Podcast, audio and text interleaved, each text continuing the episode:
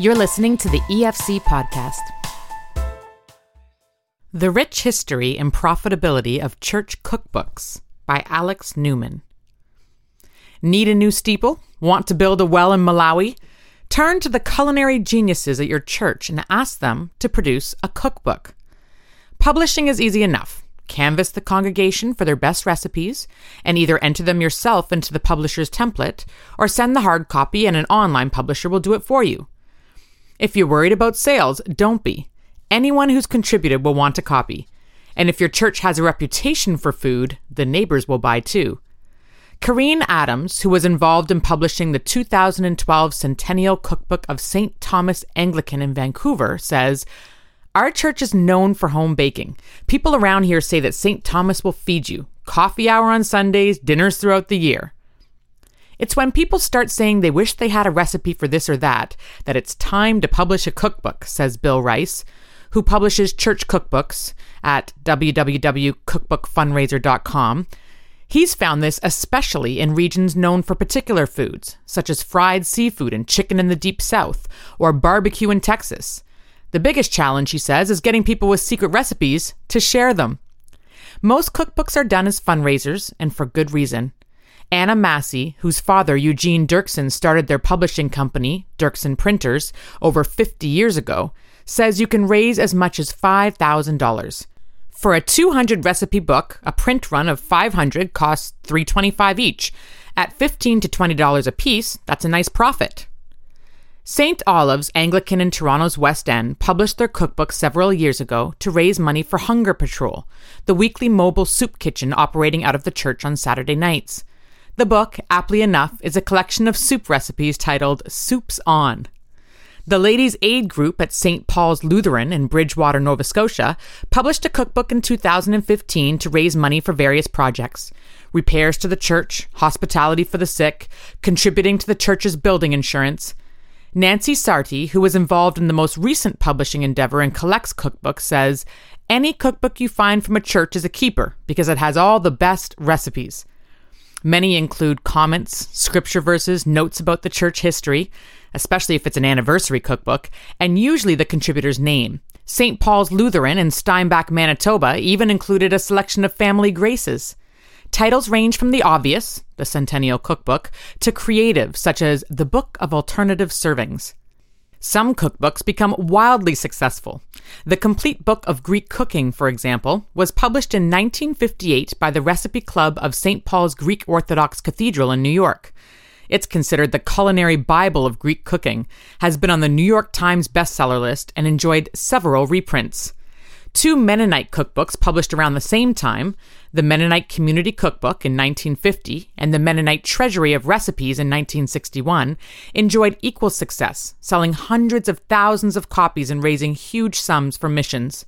However, the initial intent was not to raise money, but to preserve traditional ways of cooking. In the late 1940s, home economist Mary Emma Showalter was concerned Mennonites would lose touch with traditional ways. Recipes had come from Europe in the heads of Mennonite women like her mother.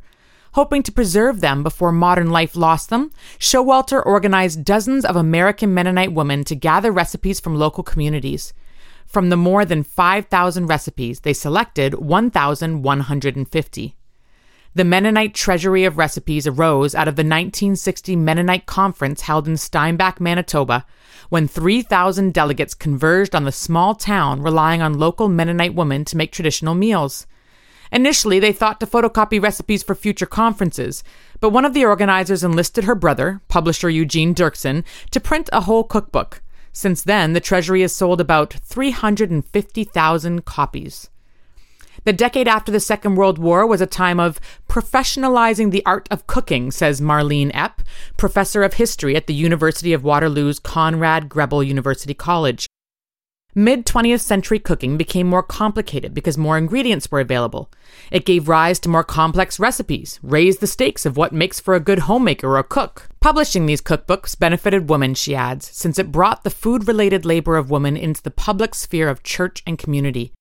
It was a literary window into the Mennonites' woman's world and offered a chance to shape Mennonite self understanding as well as how outsiders viewed women. Cookbooks have even provided women with a political platform. In the 1980s, More with Less, a World Community Cookbook, included recipes focused on grains and legumes that use less of the world's resources. Likewise, Extending the Table focused on global education by sharing stories and recipes from ordinary people and places around the world.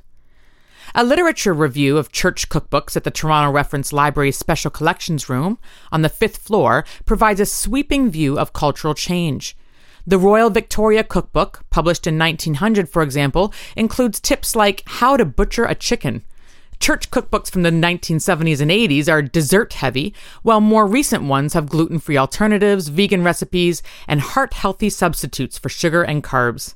Anglo Saxon names like Fletcher, Smith, Pinkney, and Scott fill the pages of older church cookbooks, while those in a recently published Waterloo, Ontario Mennonite cookbook hail from Vietnam, Laos, Cambodia, and Trinidad. You can also see the gradual inclusion of men into the cooking ranks. Jeff Burnham's Busy Day Mac and Cheese, Elgin Coutts' Tuna Fish Casserole, or Jim Fleming's Steak Teriyaki. Older church cookbooks become collector's items, says Rice, because the recipes are tried and true. In today's internet age, where you can input a list of ingredients and pull off a bunch of recipes, you don't know where they come from and whether the creator has similar taste to yours. These old cookbooks also have a nostalgic draw. Memories of soft covers dotted with flowers and spatters of margarine are powerful reminders of childhood, says Brian Francis, who has a collection of about 200 cookbooks, many from churches. He has fond memories of casseroles made with potato chips and canned mushroom soup. His website, cakercooking.com, is an homage to the 70s when he grew up.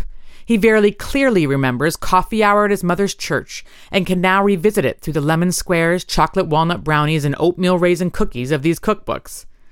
Many recipes are repeated from church to church. Standards like egg salad sandwiches, shepherd's pie, tuna, and broccoli casseroles.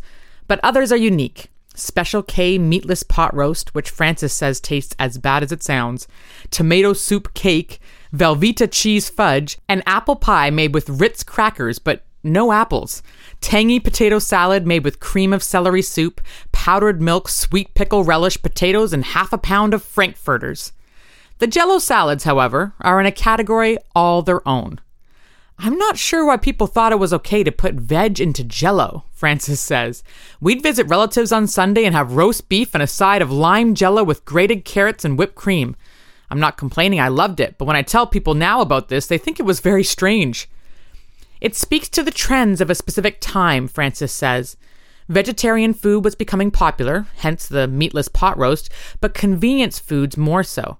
Canned cream of mushroom and cream of celery soups, jars of sliced mushrooms, tinned sweet potatoes, and packaged food like crackers, Cheez Whiz, mayo, powdered milk. These can all be seen in the ingredient lists of multiple recipes. Unusual combinations aren't just a feature of the 60s and 70s, says Rice, who sees a lot of recipes as a publisher. Sometimes I think, why would anyone put that together?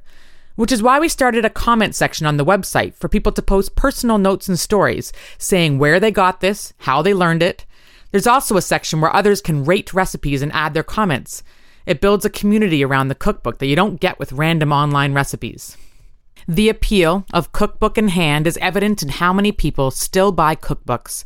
In fact, it's often a publisher's most lucrative category. Epp thinks this is especially the case with Mennonite cookbooks because of the connection people make between good food and Mennonites. He says the horse and buggy people who often have farms, live wholesomely, spend their time cooking, use natural ingredients, and eat less processed foods. The sense is the cookbook will impart some of that healthiness. Alex Newman of Toronto is a senior writer at Faith Today. Thank you for listening to this podcast. To listen to more and to subscribe to Faith Today, Canada's Christian magazine, please visit www.theefc.ca forward slash faith today.